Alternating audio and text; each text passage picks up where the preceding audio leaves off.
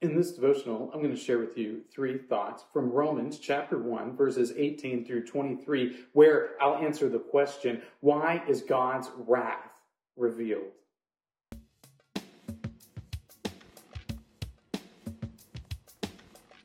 Romans chapter 1, verses 18 through 23 says, For the wrath of God is revealed from heaven against all ungodliness and unrighteousness of men who by their unrighteousness suppress the truth.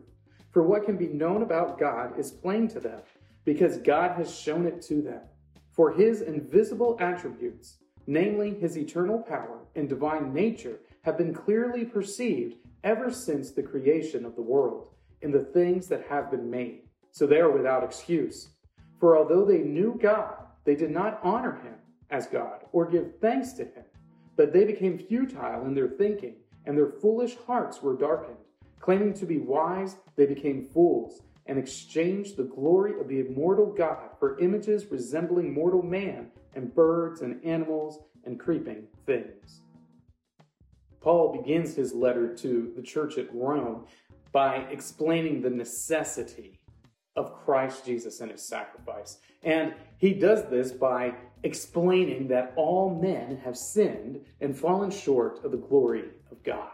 Because this is the case, we are in desperate need of the Lord to save us from our sinfulness.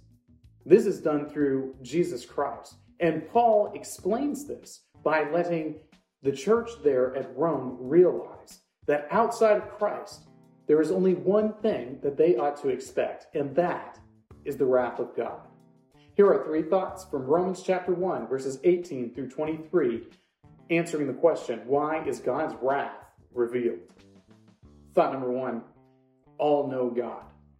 Paul begins by saying, It is clear that everyone knows that God exists. Everybody knows this. It's a default assumption in the mind and heart of every single person who has ever lived, who is currently living, or will ever live.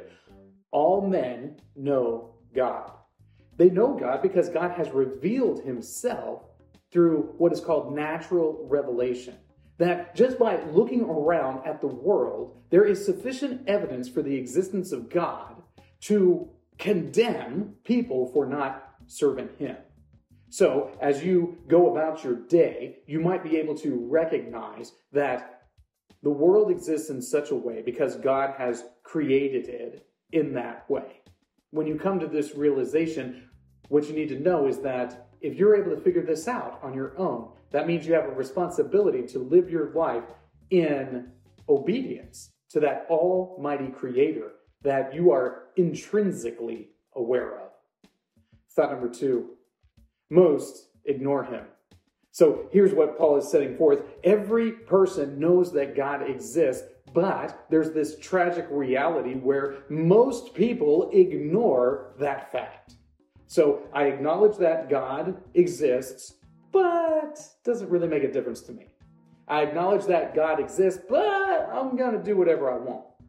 And it's this attitude that prompts us to ever deepening sinfulness against our Creator, where we acknowledge that God exists, but we don't really care that he does. This is the futility of our thinking.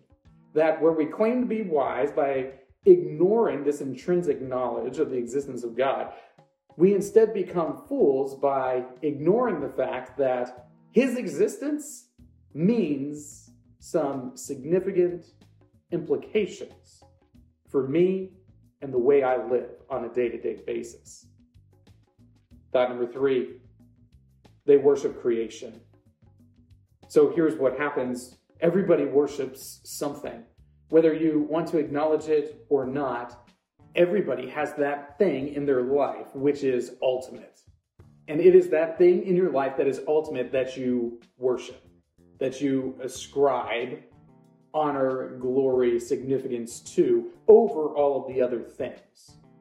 And Paul points out that most of the people in the world while they acknowledge that, while they understand, while they realize that God exists, they choose to ignore that and instead make something other than God that which is ultimate in their life, be it an idol that they are worshiping in some sort of formal manner, or some concept, some ideal themselves that they worship in an informal manner.